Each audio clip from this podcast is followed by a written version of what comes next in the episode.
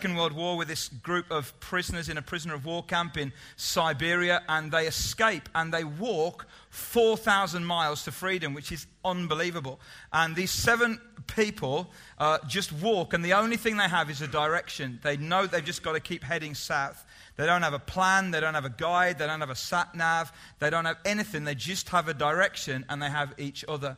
And uh, we spoke on Sunday, for those of you that were here, about the fact that as they walked, they crossed different terrain. And the terrain, the world in which they were walking, changed all the time. So they went across the Siberian wastelands with all the ice and the tundra and all of that. They then came to Mongolia. They crossed the Gobi Desert. They then came to the Himalayas. They walked over the Himalayas into freedom, into India. So they went across ice. They went across um, rocks. They went across uh, desert. They went over mountains to get to where they wanted to go. And as the terrain around them changed, what was really important to them were those moments when they could gather around the campfire. And uh, I have to tell you this because it's so funny. Today I was here in the church and uh, we just set the campfire up with the lights. And I was at the back on the computer. And a lady, who I'll remain nameless, okay, just for her own embarrassment, really. She's not part of the church. She walked past, she didn't know anyone was in here. And she walked past her here and she went to touch it like that. Just see if it was, see if it was real. To which I shouted out, It won't burn you. And she like jumped right out of her skin. And then I thought, if you did think it was real, why would you go and touch it anyway? So it was all a little bit bizarre, really. But on the film, what was happening was that when they gathered around the campfire, that interaction became really important. And I said, on Sunday that the, around the campfire is like a place of remembrance where we remember who we are. It's also a place of relationship where we connect with each other. And it's also a place of review where we assess where we've been walking and we look ahead to the next day's walk and the challenge that lies in front of us. So on Sunday morning, just gone, we took this campfire analogy to, to make it a place of remembrance for those of you that are here. And we reminded ourselves of who we are as a community of people. And uh, we said that we're a community who, even though the world is changing, even though the terrain is changing, there are some things that don't change. We are a community who have a direction. We are pursuing God. Amen. That's our direction. We are pursuing, we are hungry for God, we are going to follow God wherever He leads. We're also a community who have a purpose or a mission. You know, we want to enlarge God's kingdom footprint through, through the building of an Acts 2 type church. We're also a commu- community who have a set of values. You know, the, the, values are who we are, they define who we are, and they don't change, even though the world around us changes. So, Sunday was that kind of place of, if you like, remembrance, remembering who we are, looking at the bigger picture. Tonight, we really wanted the vision night to be a place of relationship and a place of review. And so, in one sense, we've already done a little bit of relating because we've met together, we've eaten pancakes, we've kind of drunk some drinks, or we are drinking some drinks. And also, we've set you like this so that you can look at each other. Isn't that a wonderful thing? So or not. Okay, that's fine. But we really wanted this to be a place of relationship where we can connect and then where we can review and we can look at where are we at and where are we going tomorrow as we continue the walk. And I thought around the whole campfire thing that often on um, if you look at some of the old movies, like the cowboy movies, and I was going to quote Blazing Saddles, but those of you that know that film, um, I did toy with it, but then I didn't with the scene that. No, anyway. Some of you know what I'm talking about. But one of the things that's great around a campfire is the, is the ability to connect with each other relationally, tell some stories, but also to sing some songs. Why don't we pray? Lord, we thank you that, Lord, all through this last 30 years or so, and Lord, the songs have changed. And but Lord, the truths haven't. You are our God. You love us and we love you. And Lord, music changes and songs change and people change, and, but Lord, you don't. And God, you are so with us. And when we first began as a church in, in a room in 1979, and as a house group, you were with us. And when we moved into that little Zion on the old Stourbridge Road in 1981, you were with us. And when we grew and we outgrew that building, and then we went out on the road for a bit and hired different halls, you were with us. And when in 1986 we moved into this building, Lord, you were with us. And got all the way through this last while, this last decade, 15, 16 years, Lord, you've been with us. And now, Lord, as we think about where you're taking us, God, thank you that as we look back over our shoulder, we've seen your faithfulness. It gives us confidence to say, we know that tomorrow you will be with us because you are God and you change not. And Lord, we thank you for it. And Father, as we gather around this campfire tonight, as we relate, as we think, as we review, as we listen to you, Holy Spirit, I pray that you'd lead us and you'd guide us. And thank you, Lord, that there are many people here that didn't know those old songs because they weren't following you then. And that's an awesome thing. But now they are. And that's incredible. And God, we thank you that tomorrow there will be, in the next year, there will be people who don't know the songs that we know now because they don't know you yet. But God, they will. And Lord, we love you because you are an awesome God. And everyone said, Amen. Please sit down.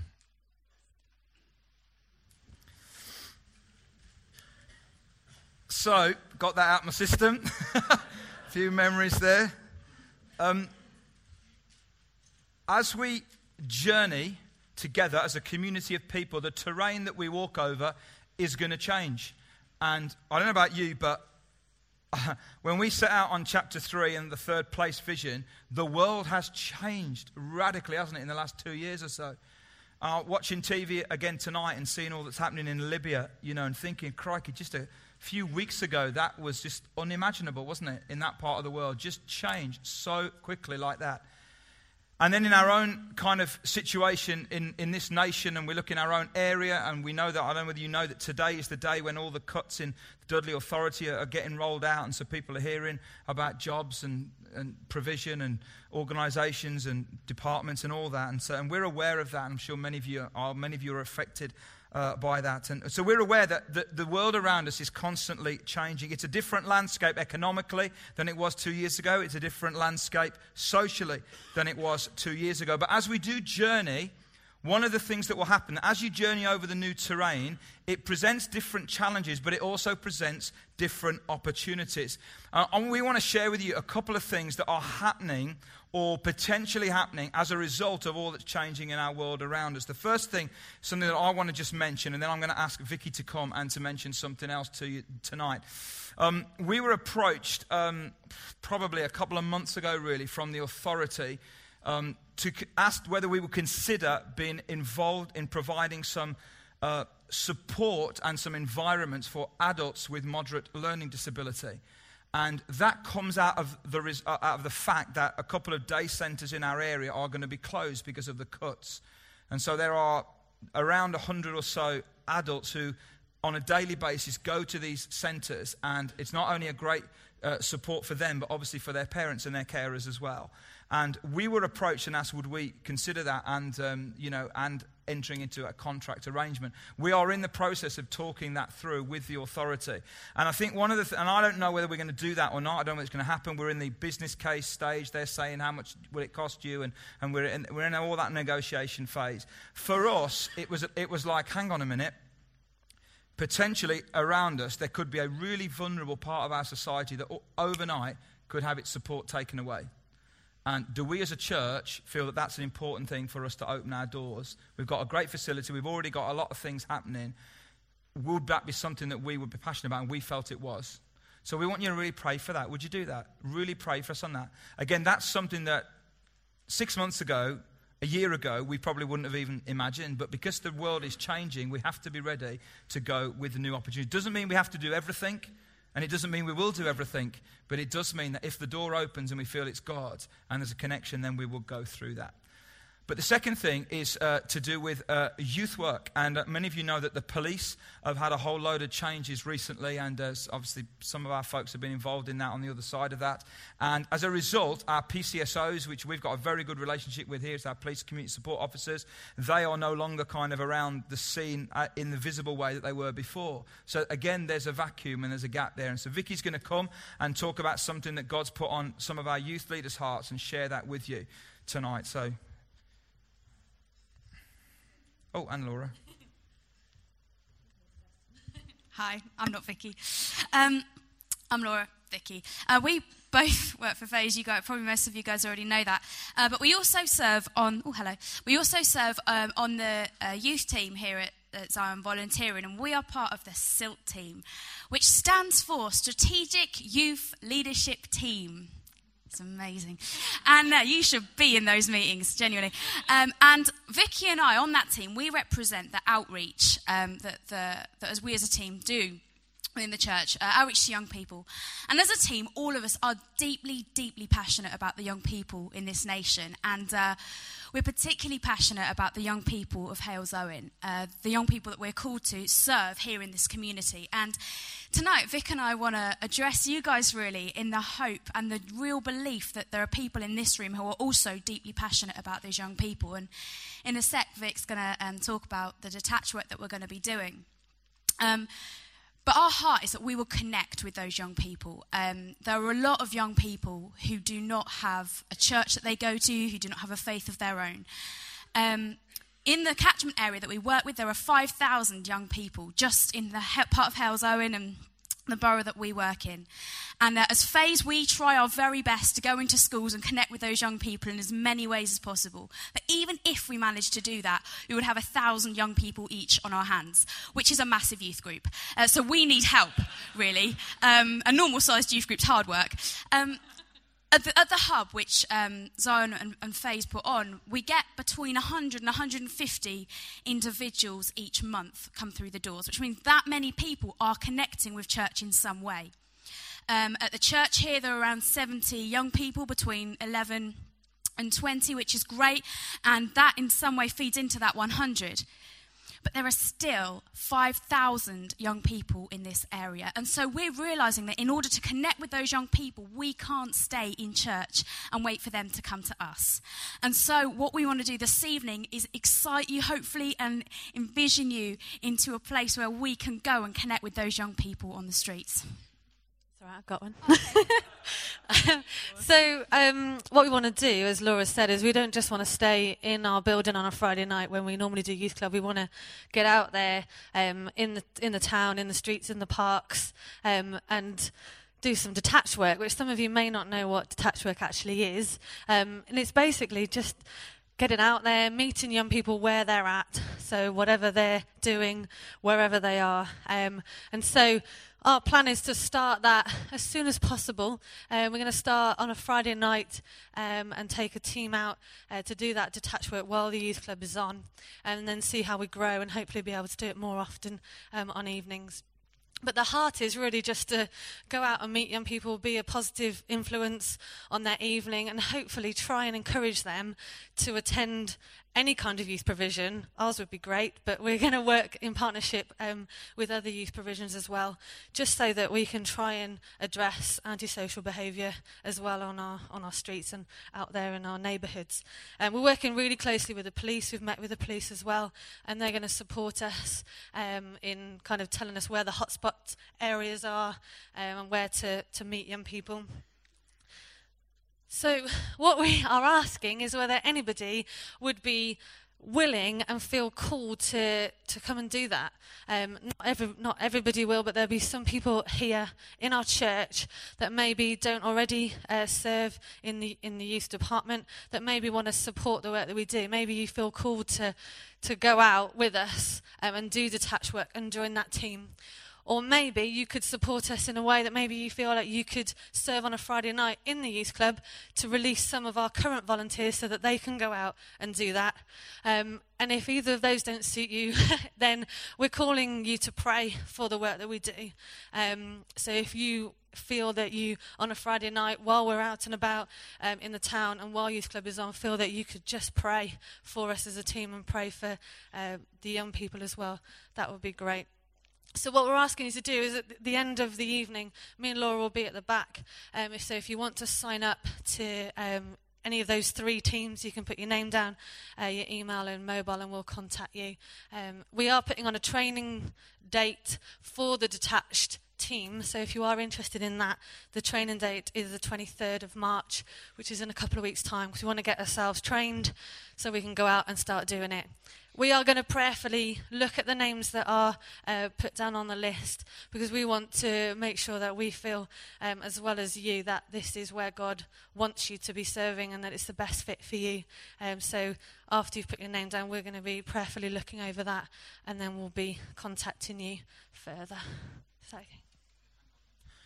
Could we just stand for, for a second? I'm just gonna, we're just going to pray. Um, and I just think these two things that we've shared with you tonight, you know, adults with disability and also our young people, you can, You can stay here if you want. We're just going to stand and we're just going to pray together. Is that all right? And just, just, just let's wait on God just for a minute and just, just let's listen to Him.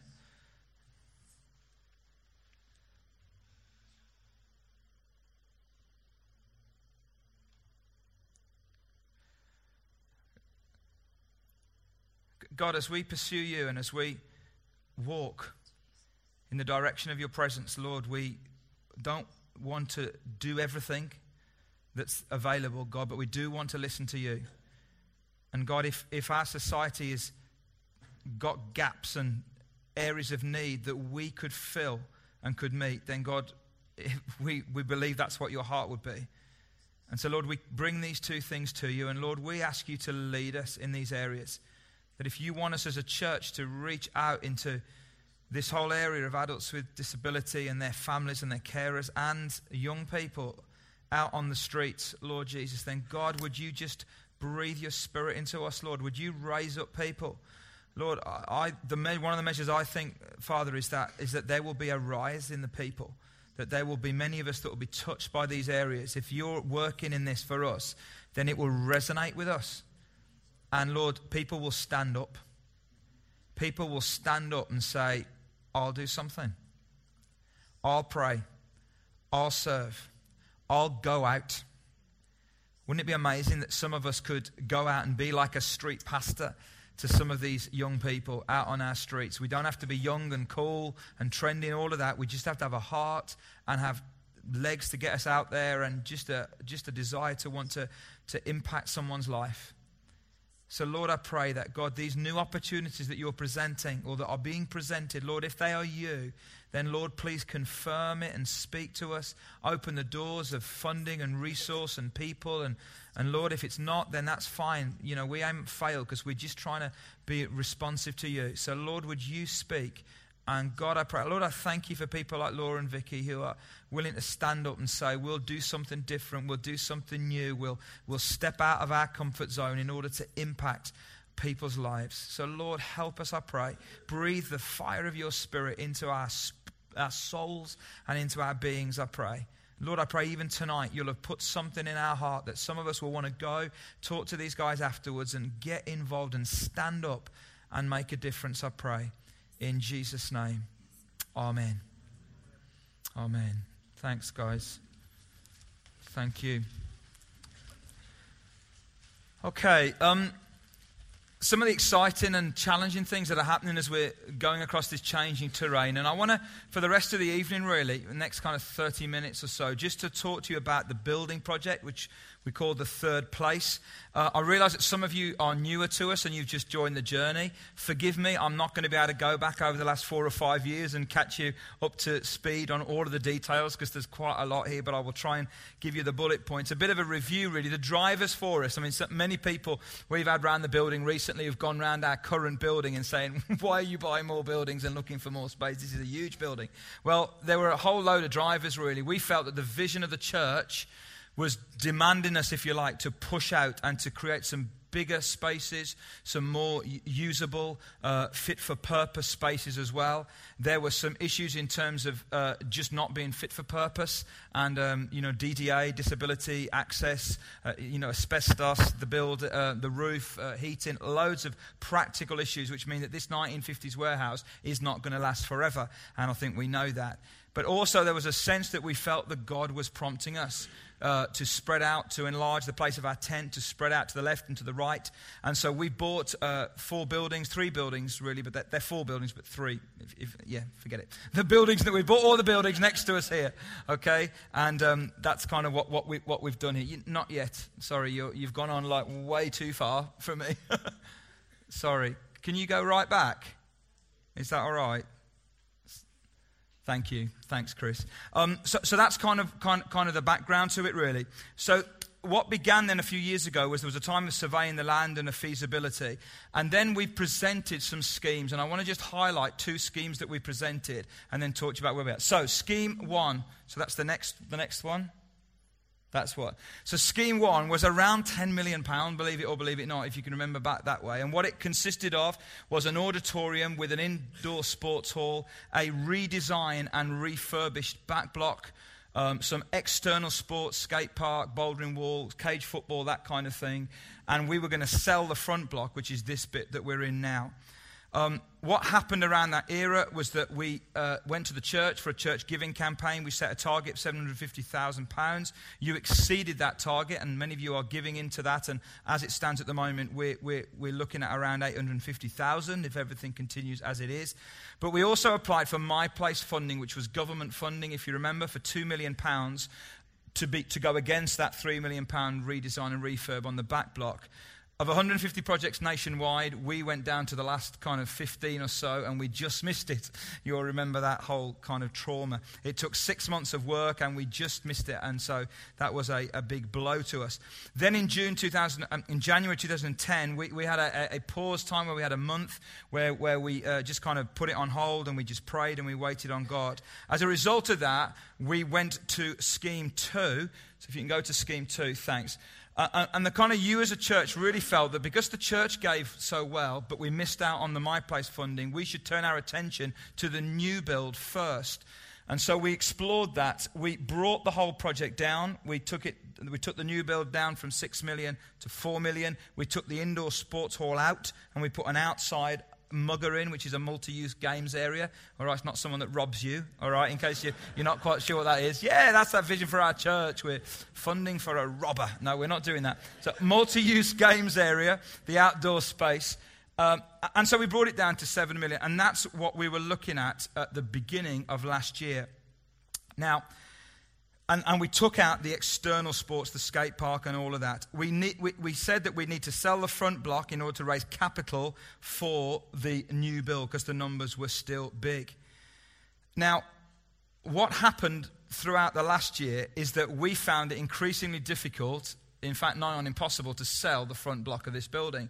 When we began this journey, okay, four or five years ago, um, when we met with the council planners, and our, our scheme was what I've just shown you, scheme one, with selling this off for residential. And at that era, that was a really good thing to do. The council wanted that, and that was fine, and the developers were hungry for that, and it would have raised a lot of money. How many of you know the world has changed?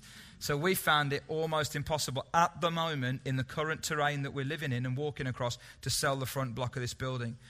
So that means, means that it's very difficult to raise four million for the new build outside of that.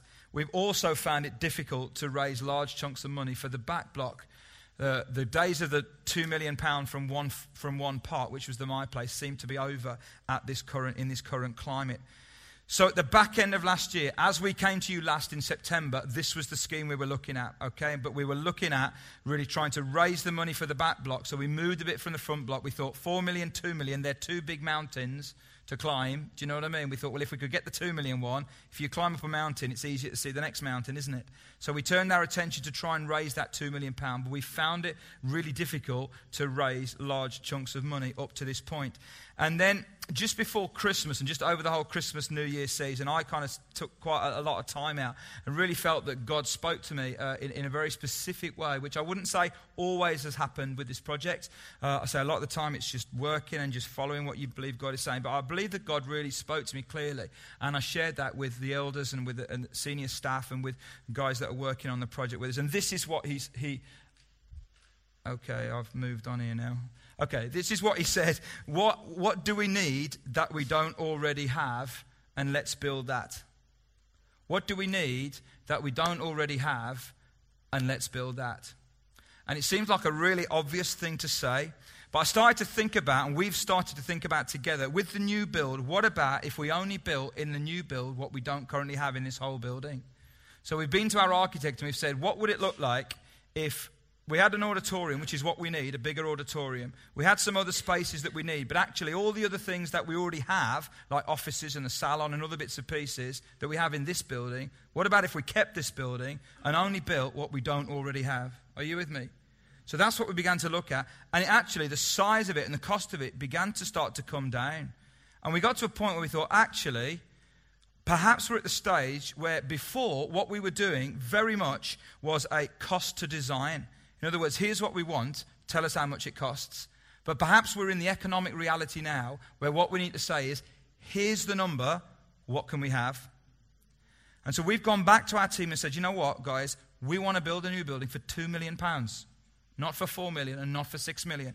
And for £2 million, we want it to have an auditorium which is at least double this size and got some other spaces which are going to help us to take the vision forward, which are expandable and we can enlarge on in the future if we need that. That's the kind of thing that, that we want to do. And then in the back block, began to think about what about if instead of redesigning and refurbing the back block, we didn't redesign it, but we just refurbed it. Because if you remember way back in Scheme 1, when it was the all singing, all dancing thing, we were going to take out floors and move this and put glass lifts in the middle and do all this. And it was all great. The reality is, the numbers of that in the current economic climate, just we're not going to deliver something like that unless there's a mighty, miraculous move of God, unprecedented. But then we start to think, actually, we've got some great spaces in the back block already. Our kids' spaces, our youth spaces, they're great spaces. They're just shabby. They need a lot of work. They need investment. But what about if instead of keep bringing the cost down, top down, are you with me? What about if we went bottom up? Started from where we are, which is already a blessing from God, and we refurbed as and when money came in. So, in other words, we don't put hardly anything against the back block. We just refurb as and when money comes in. So, we turn our attention to the new build.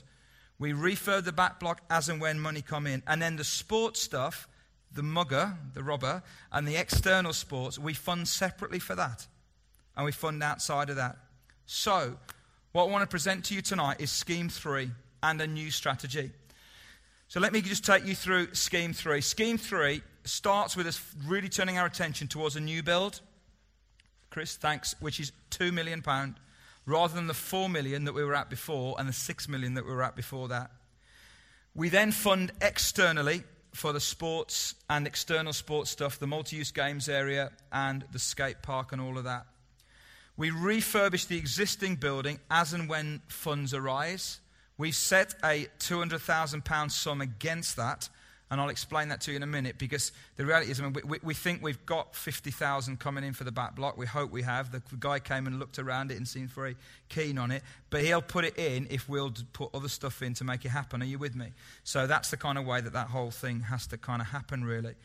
We retained the front block for the time being and when the economy changes and into the future, once the new build's up and we're growing and, and, and, we're starting to refurbish the back block, we then have an asset in the front part of the building which we may no, no longer need as we move forward in the future. We then can sell that.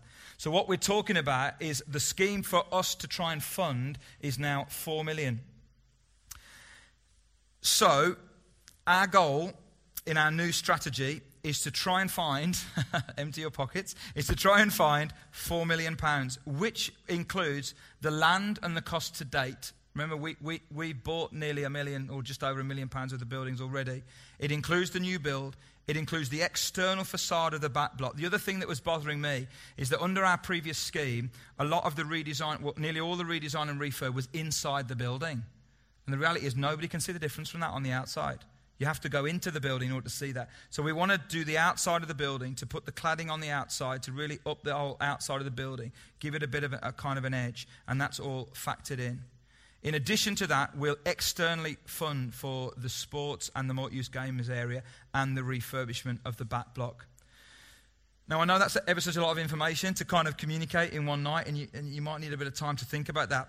But in terms of a strategy, we actually feel as a team really excited about this. We really feel that this is the strategy for us to pursue. But what we did is that, you know, we, we kind of felt that, look, we need some other input into this. Do you know what I mean? So we went down to Malvern, which is the Elim uh, kind of Bible college and headquarters, if you like. We're part of the Elim denomination, we're part of that stream. And uh, we went to them a couple of weeks ago, myself and Dave Jones and David Hayward, who's on the project board with us. And we went down. It wasn't a dragon's den approach where we went into the boardroom, do you know what I mean? And we said, You need to give us the money, and this is what we'll deliver. We went and we said, Guys, you've been on the journey with us. This is not us and them, this is us. We're in it together. You know, we are part of the same stream, and they've been very, very supportive. And we laid it out just as I've laid it out to you uh, this evening, and we laid out the numbers and we laid out the strategy. And what they said, they gave us overwhelming affirmation for us as a church and as a leadership They were very impressed in how the team has handled the whole project and how you as a church have, rallied around it. They gave us an overwhelming affirmation uh, as to the new strategy and approach. They feel it's, it's still full of faith. We still need God to move miraculously. Uh, but there's a lot of prudence and some wisdom in this kind of strategy. They also gave us an overwhelming sense that we are at the stage where something has to happen now. You with me? We're halfway through the giving and we've bought land, so we've done something, but we haven't built anything yet. And so we, we have to see something happen. So we went to Elim. We then, secondly, we went to our leaders. So many of you were here a couple of weeks ago when I opened this up with you and we shared this with you honestly and openly. And we've had a lot of feedback from the, the leaders. And that's been overwhelmingly positive and supportive, and which is, which is absolutely fantastic. But we still face some really huge challenges. The numbers that we're talking about are coming down, but they're still big numbers. They're still big numbers. And it's a different landscape now in terms of even the banking world, as I'm sure you all know. When we began this project uh, four or five years ago, the bank uh, that Elim borrow money from, uh, the banking whole world has whole, totally changed. So when we, be, when we began, uh, in fact, it's changed so much. And because Elim is one charity with lots of different churches, and I have to say, as a stream of churches, it's Elim is very, very strong at the moment. We're doing some fantastic things. Elim churches all across the country, and lots of Elim churches are building. They're building a lot of not just church buildings, but social projects and doing some amazing things. So much so that it's, it's a little bit bigger than our capacity as a, as a movement. So Elim have said that there are to be no new building projects for the time being. Now, that doesn't apply to us because we're, we're already in, in the project, but for new projects coming online, they're going to have to pause for a bit because of the economy. The banks are also asking for more capital in order to be able to take a loan down than they were two years or even a year ago. So, what does this all mean for us? What's next? Basically, the next thing that we have to do is we have to raise £750,000. And basically, if we can raise that big chunk of money in capital, then we can look at the loan to complete that whole package that I just showed you, which is the new build, and, and all of that other stuff, okay? We then at that point will face the decision of how, what that loan will look like, and that's a whole load of other conversations. And I know now that some of you may say, well, how much and how much will we don't know all that yet, okay? What's right in front of us is to raise a big chunk of capital in the order of £750,000. A couple of weeks ago, when, when, when I was looking at all these numbers and, and these numbers were, were, becoming, you know, reality, we had a couple of elders meetings. And I want to be really honest with you. I went into one of those elders meetings, the first time in 10 years that I've ever been into, going into an elders meeting, 8 o'clock on a Saturday morning, not knowing what to do and not knowing what the outcome of that meeting will be. And I went into the meeting, uh, and I think that as I looked around the table with all the other elders, I don't think I was the only one. I think actually we were all in that place. But I have to tell you that two hours later, we came out of that room with such a sense of the presence of God, with such a sense of unity amongst each other. It was an outstanding meeting. And, and it's an outstanding eldership team. It really is. You've got a, group of guys and girls who are humble and who are faithful and who are committed, but who, who, who, will, who are honest and say, I don't know all the answers. Do you know what I mean? But we'll come together and we'll find unity so that it seems good to us and the Holy Spirit, which is what it says in the New Testament. So we came out of that uh, with an amazing sense of God's presence, and we've agreed on some specific actions that we want to take. One of the things that when we were praying as elders, that one of the elders uh, had a word, not just in that meeting, but actually before, and he brought it to this meeting. And it talks about, in the book of Malachi in the Old Testament, it talks about um, the sacrifice, the sacrificial system in the Old Testament, about, um, you know, bringing lambs to sacrifice. And don't worry, we're not going to go all crazy and all Old Testament on you. But the idea was that God was saying, bring your best lamb to sacrifice. And what the people were doing is that they weren't bringing their best lamb, they were bringing like a dodgy lamb. Bible calls it a blemished lamb, you know, like a three legged one that nobody would want to have, and they were bringing that to God. And, and it was this, this idea of, look, if we bring our best lamb, then that's the best that we can do. And it was a sense in which what we felt is that we're going to give it our best shot over these next three to six months, and I'll explain that in a minute. And whatever that looks like, that's our best lamb. That's what God will use to further his purposes. But one of the areas that we felt that we haven't given it our best lamb as a church corporately Can't speak for you individually, that's between you and God and me and God. But as a church corporately, we haven't given our best lamb in the area of fundraising. See, what we have done is we've, we, we put together a group of volunteers and we tried to come up with a fundraising strategy, but we haven't really been able to give it the energy and the intensity that it needed. What we've also done is that Liz Robinson has been working three days a week for us on that, and she's done a fantastic job on her own, basically, in, in, lots of ways. And I really want to honour Liz for that because she has worked so hard, week in, week out, just beavering away, done an amazing stuff. But we haven't put enough energy and support around her in order to go forward. And that's what we need to do. And before I tell you about what we're going to do, I'm going to ask Liz to, um, to come up. Liz, would you just come up for a minute? Could we just give Liz just like a round of applause? Because I think she's.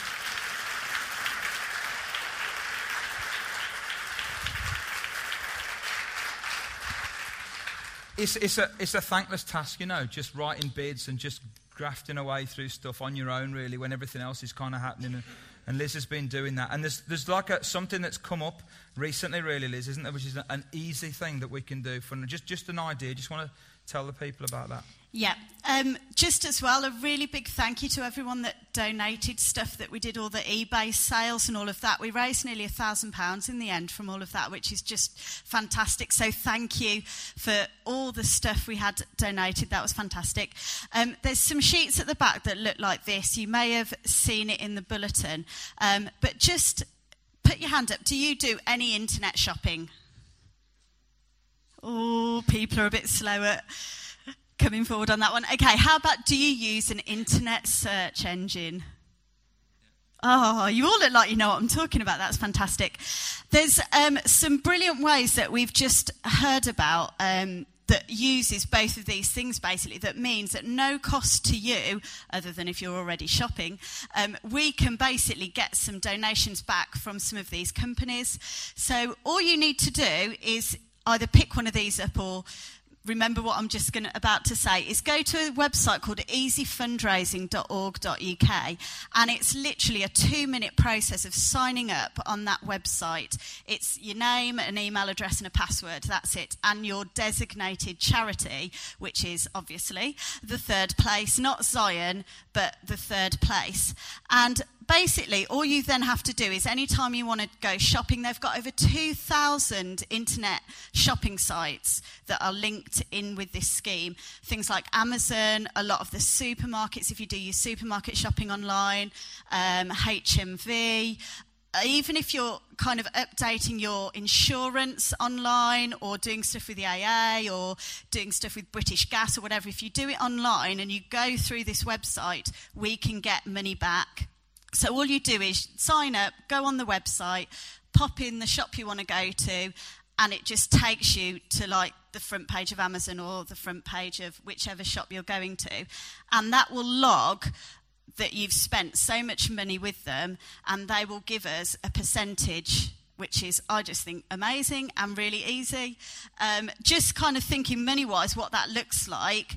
Um, so Amazon, as I've said, they give 2.5% of your total shop. They will give to us. So if 100 people, so 100 of us across the church, spent £50 each in a year, that means £1,250 to me, it's, do you know what I mean? It's so simple. It's really simple. Marks and Spencer's, for those of you that shop there. Um, again, 2.5%, same kind of thing. If you were to spend 50 quid in a year, if 100 people did that, again, it's another £1,250. It can easily add up groceries, Asda, they do some stuff, Sainsbury's do stuff. There is, like, I was finding it really hard to find an internet shop not on their site. So that's one way. The other way I did mention was search engines. Linked in with that is something called easysearch.org.uk. If you set that up as your search engine, it uses, uh, this is going to be like I sound like I know what I'm talking about. Um, they use Bing, Ask, and Yahoo. So it's a combined thing like that, not Google. I'm sorry for those of you Google lovers. Um, but if you set that up as your search engine, they will give us, let me just check, I think it's uh, 25p or something for so many searches you do. Now, obviously, with all the funding stuff I do here at work, I do a lot of internet searching of different funds and that kind of thing. So, in a month, I've been doing this for a month on my work computer here. I've done just over 800 searches, which for some of you is a bit like, whoa, that's a bit crazy. But in those 800 searches has meant we've raised just over £4, which obviously isn't a lot.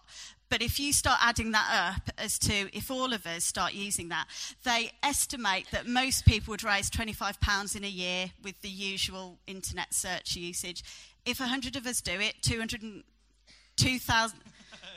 2,500, is that right? If 100 of us do it, that's right. Do you know what I mean? All of these, it's, it works if we all do it. If only a couple of us do it, yes, it isn't very much money, but if actually all of us start doing something like this, it's a fantastic way to just get a bit more money for the third place. So, yeah, uh, pages at the back. Also, we are thinking of doing some more of the sales stuff. We're looking at um, a website uh, that means we can get money um, on selling CDs and DVDs. So, you'll find out more about that soon, I'm sure.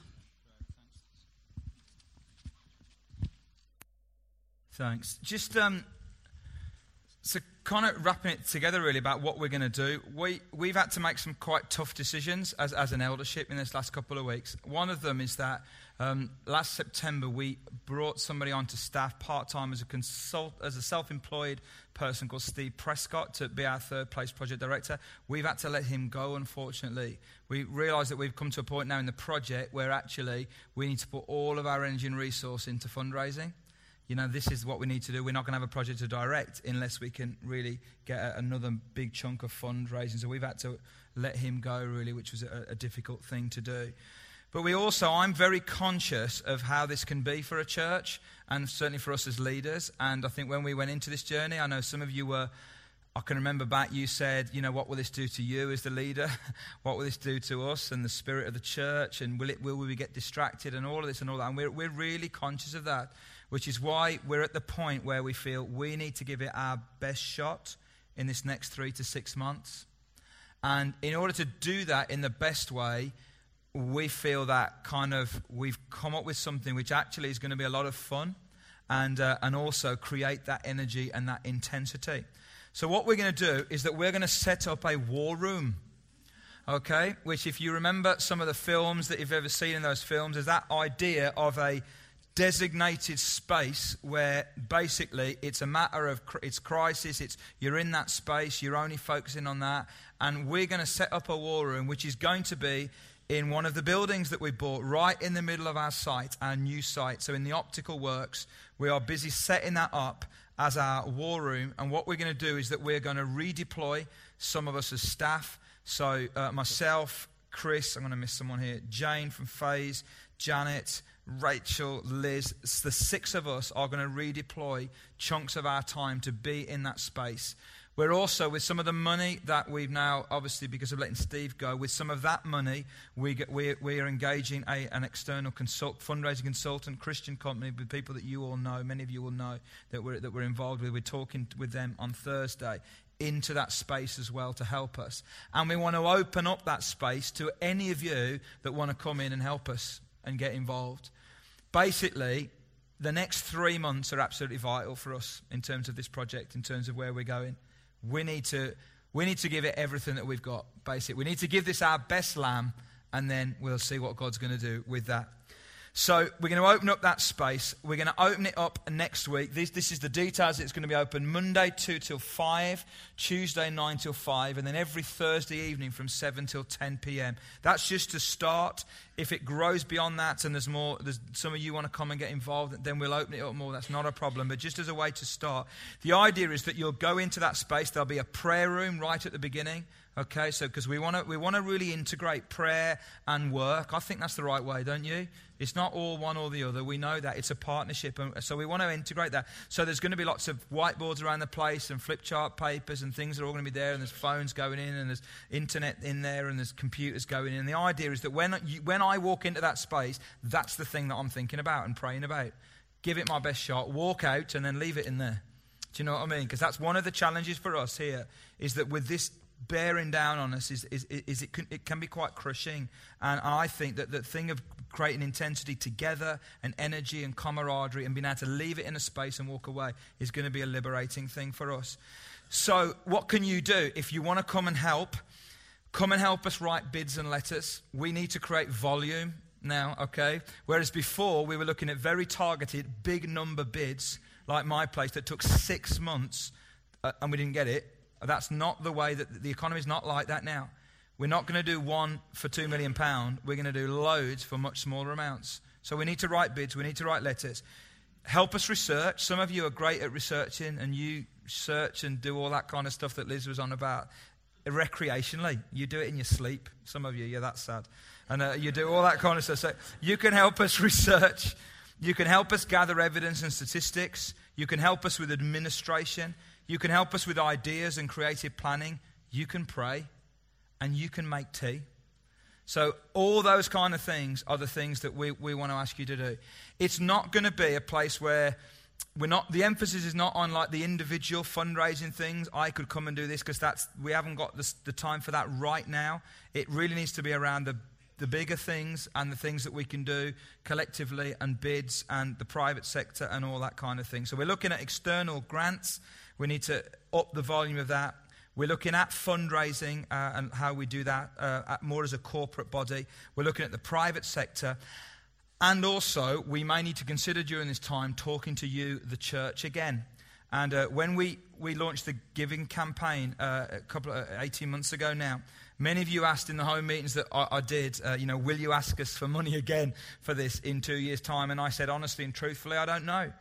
And uh, if we do come again and say to you, listen, church, we need to carry on, would you consider carrying on in the giving after the end of your two years? Let me just say a few things. For some of you, you've already brought your best lamb and you've sacrificed for two years, or you will have done, and that's absolutely great. And you, you will not be able to give any more than that at the end of your two years because you've given your best lamb. That is fabulous. You have laid foundations for this church for the future, and we would want you to be totally released in that. For some of you, you've not given your best lamb either because you're new or because you weren't in a position to give when, uh, in this kind of campaign. So for you, you could be able to join the journey at this point. For some of you, you have given, you will have given for two years, and you're able to continue to give at that level or a lesser level or even a greater level beyond that. And that's absolutely great as well. So if we do come back to the church through this period of time, and we don't know whether we will definitely do that or not, if we do through this period of time, we want you to know that the spirit we do it in will be a spirit of grace. Where for those of you that say, Well, I've given, I've honored my commitment, I can't give anymore, that's absolutely great. You are a part of the future. But if we do do that, it may be that some of us feel that we actually can continue to give on into the future. The emphasis will always be that this is between you and God. Okay, this is between you and God, and that's absolutely right.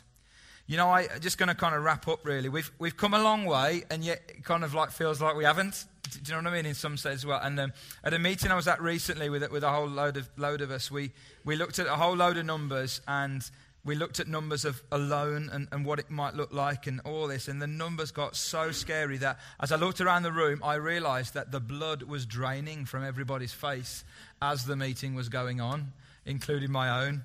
And so I called time and said, right, let's just leave this and let's walk out this room and let's go make a cup of tea or do something different. And then what, somebody said to me, one one of the staff said, look, isn't this a little bit like, you know, when you're as a family and, and you, you, your, your finances change and all of a sudden, you, you know, ne- ne- this year you were going to go away to, I don't know, the Bahamas on holiday.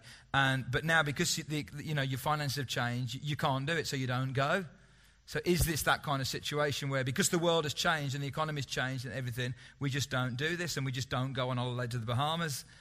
And I said, that's okay, but the problem is we've already got to Heathrow, checked our bags in, and got our boarding tickets, and we're in the air.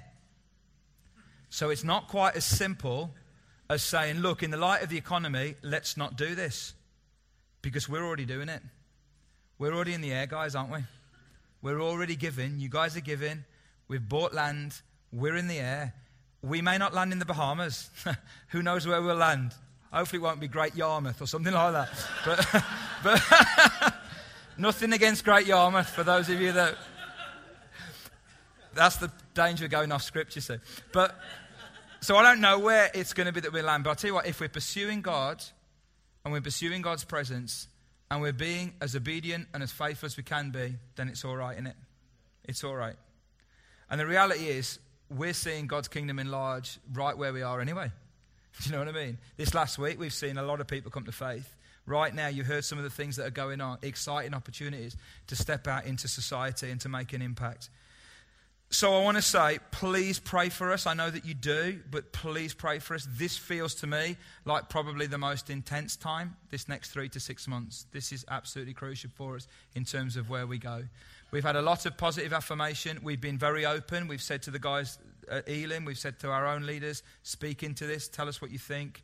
I've had so many emails and words that people have, you know, as they've been praying, very, very encouraging and supportive, which has been great. And I just want to read something to you, and then we're going to sing one song together, and then we're going to finish. And um, this is a, a, passage of scripture which has been important to me um, over the last few years, really, but usually from the NIV translation. I want to read it to you from the message because it says it in some slightly different ways. And it's, and it's like, you know, at certain times like this, I think as, as a leader uh, uh, of, of people, I think this isn't about a project, this isn't about a building, this is about people. That's why all these photographs are here, you know, because it's about people. And Paul was a great project leader and a great apostle and a great go getter, but ultimately he was all about people as well.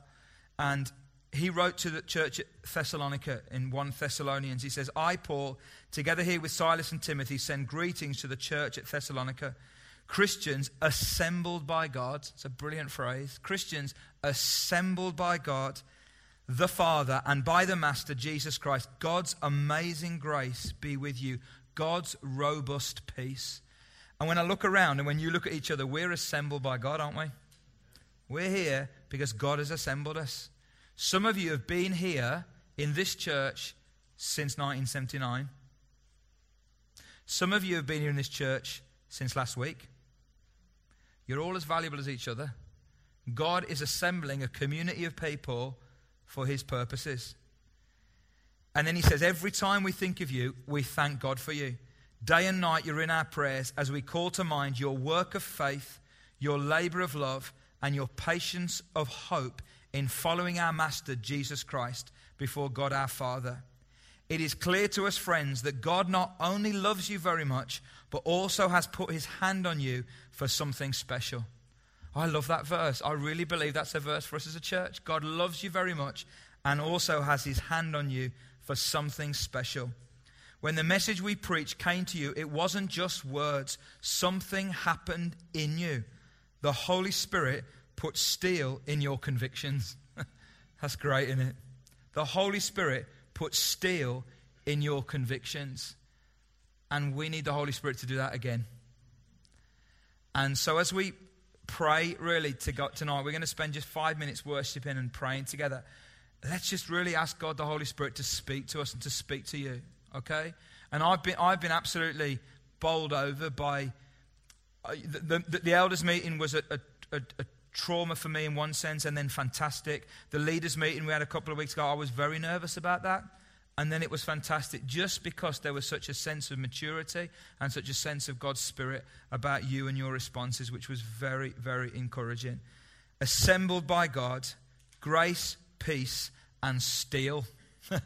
Grace, peace, and steel.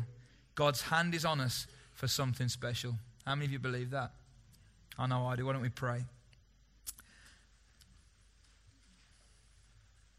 Lord, we, as we gather around this campfire tonight, as we we've looked back at how far we've walked and we've walked across some different terrain and the terrain has changed and and we've seen some great things, Lord. We've seen some buildings that we, didn't, we couldn't get, and then we got eventually. We saw the church respond in, in magnificent ways in giving. We've seen people's lives impacted, Lord, through this journey already. We've seen some great things. But Lord, as we come to you now around this campfire, we say that we need you so much. Lord, unless the Lord builds the house, they that build it labor in vain. God, we want you to build this house. Not just the bricks and mortar, but this house, who we are as people. God, your hand is on us for something special. And Lord, I pray that as we walk forward together, Lord, I pray that we'll see some amazing things. Lord, I pray for this next three months especially. That, Lord, as we open up that war room, as people go in and make tea and laugh together and have some ideas together and pray together and agonize together and write letters together and console each other when it's no and rejoice when it's yes. Lord, I really pray that we'll experience something really fresh out of that and that God, that together we will see you do some amazing things. And this will be the kind of thing that we, we write stories about and that people tell in the future about what you did through this group of people. So, Lord, would you come by your Spirit? Would you fill us not only with grace and peace, but with convictions of steel?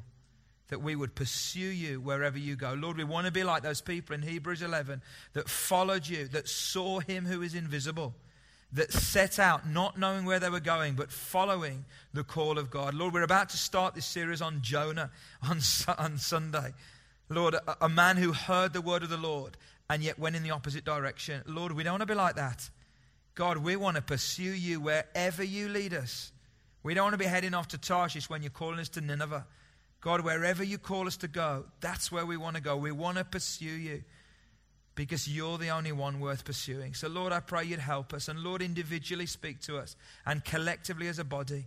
I pray for a great sense of unity as we walk forward together. In Jesus' name. Amen. Why don't we stand?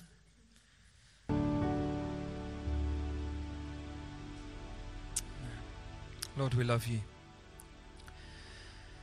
God, we love you and we thank you for when Jesus called those first disciples, he said, Come, follow me. And they didn't, they didn't ask where, they just followed you. And Lord, that's what we want to be like. We want to follow you. In Jesus' name. Amen. Amen.